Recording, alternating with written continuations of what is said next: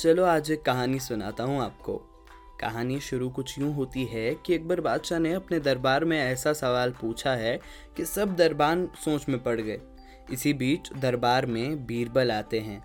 सभी दरबारों को सोचता देखकर बीरबल सवाल फिर से पूछने को कहते हैं। और सवाल अकबर बादशाह ने ये पूछा था कि हमारी सल्तनत में कितने कव्वे हैं? बीरबल अपने दिमाग के घोड़े दौड़ाते हुए मुस्कुराया और बादशाह सलामत को बेझिझक कहा कि हमारी सल्तनत में इक्कीस हज़ार पाँच सौ तीस कौवे हैं।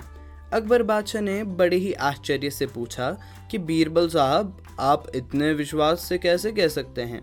बीरबल ने मुस्कुराते हुए जवाब दिया कि आप अपने सिपाहियों से कह दीजिए कि कौवे गिनना शुरू करें। अगर मेरे बताए गए अंकों से ज़्यादा कौवे हुए तो समझ लीजिएगा कि दूसरी सल्तनत के कौवे हमारी सल्तनत के कौवों से मिलने आए हैं। और अगर कम हुए तो समझ लीजिएगा हमारे क्षेत्र के कौवे दूसरी सल्तनत में अपने रिश्तेदारों से मिलने गए हैं।